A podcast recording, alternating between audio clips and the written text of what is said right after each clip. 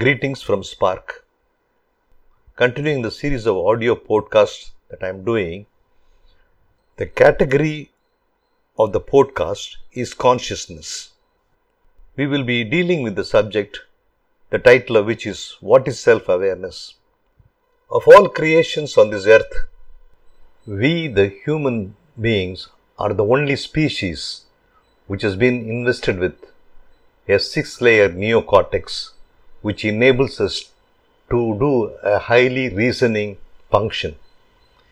Even the chimpanzees, which is our closest relation in evolution, are having two layers of neocortex.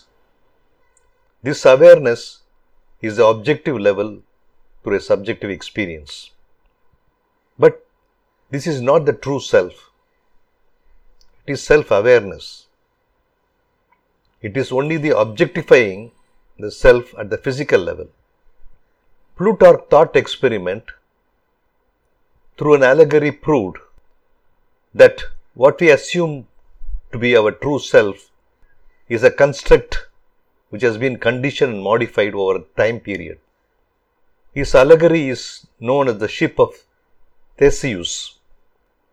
In the ancient Greek history and mythology, Theseus was the founder king of Athens, and he sailed triumphantly back to the great city after slaying the mythic Minotaur on Crete. For a thousand years, his ship was maintained in the harbor of Athens as a living trophy and was sailed to Crete annually to reenact the victorious voyage. As time began to corrode the vessel, its components were replaced one by one. New planks, new oars, new sails, until no original part remained. Plutarch asked, was it then the same ship? Similarly, there is no static solid self. Throughout life, our habits, beliefs and ideas evolve beyond recognition.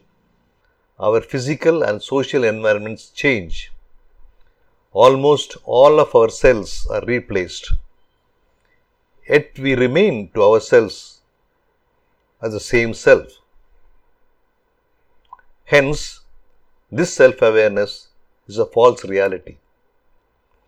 In the next session, we will examine what is the true self and how ancient wisdom and modern science points to a totally a different approach to identifying what is the deep meaning of the true self.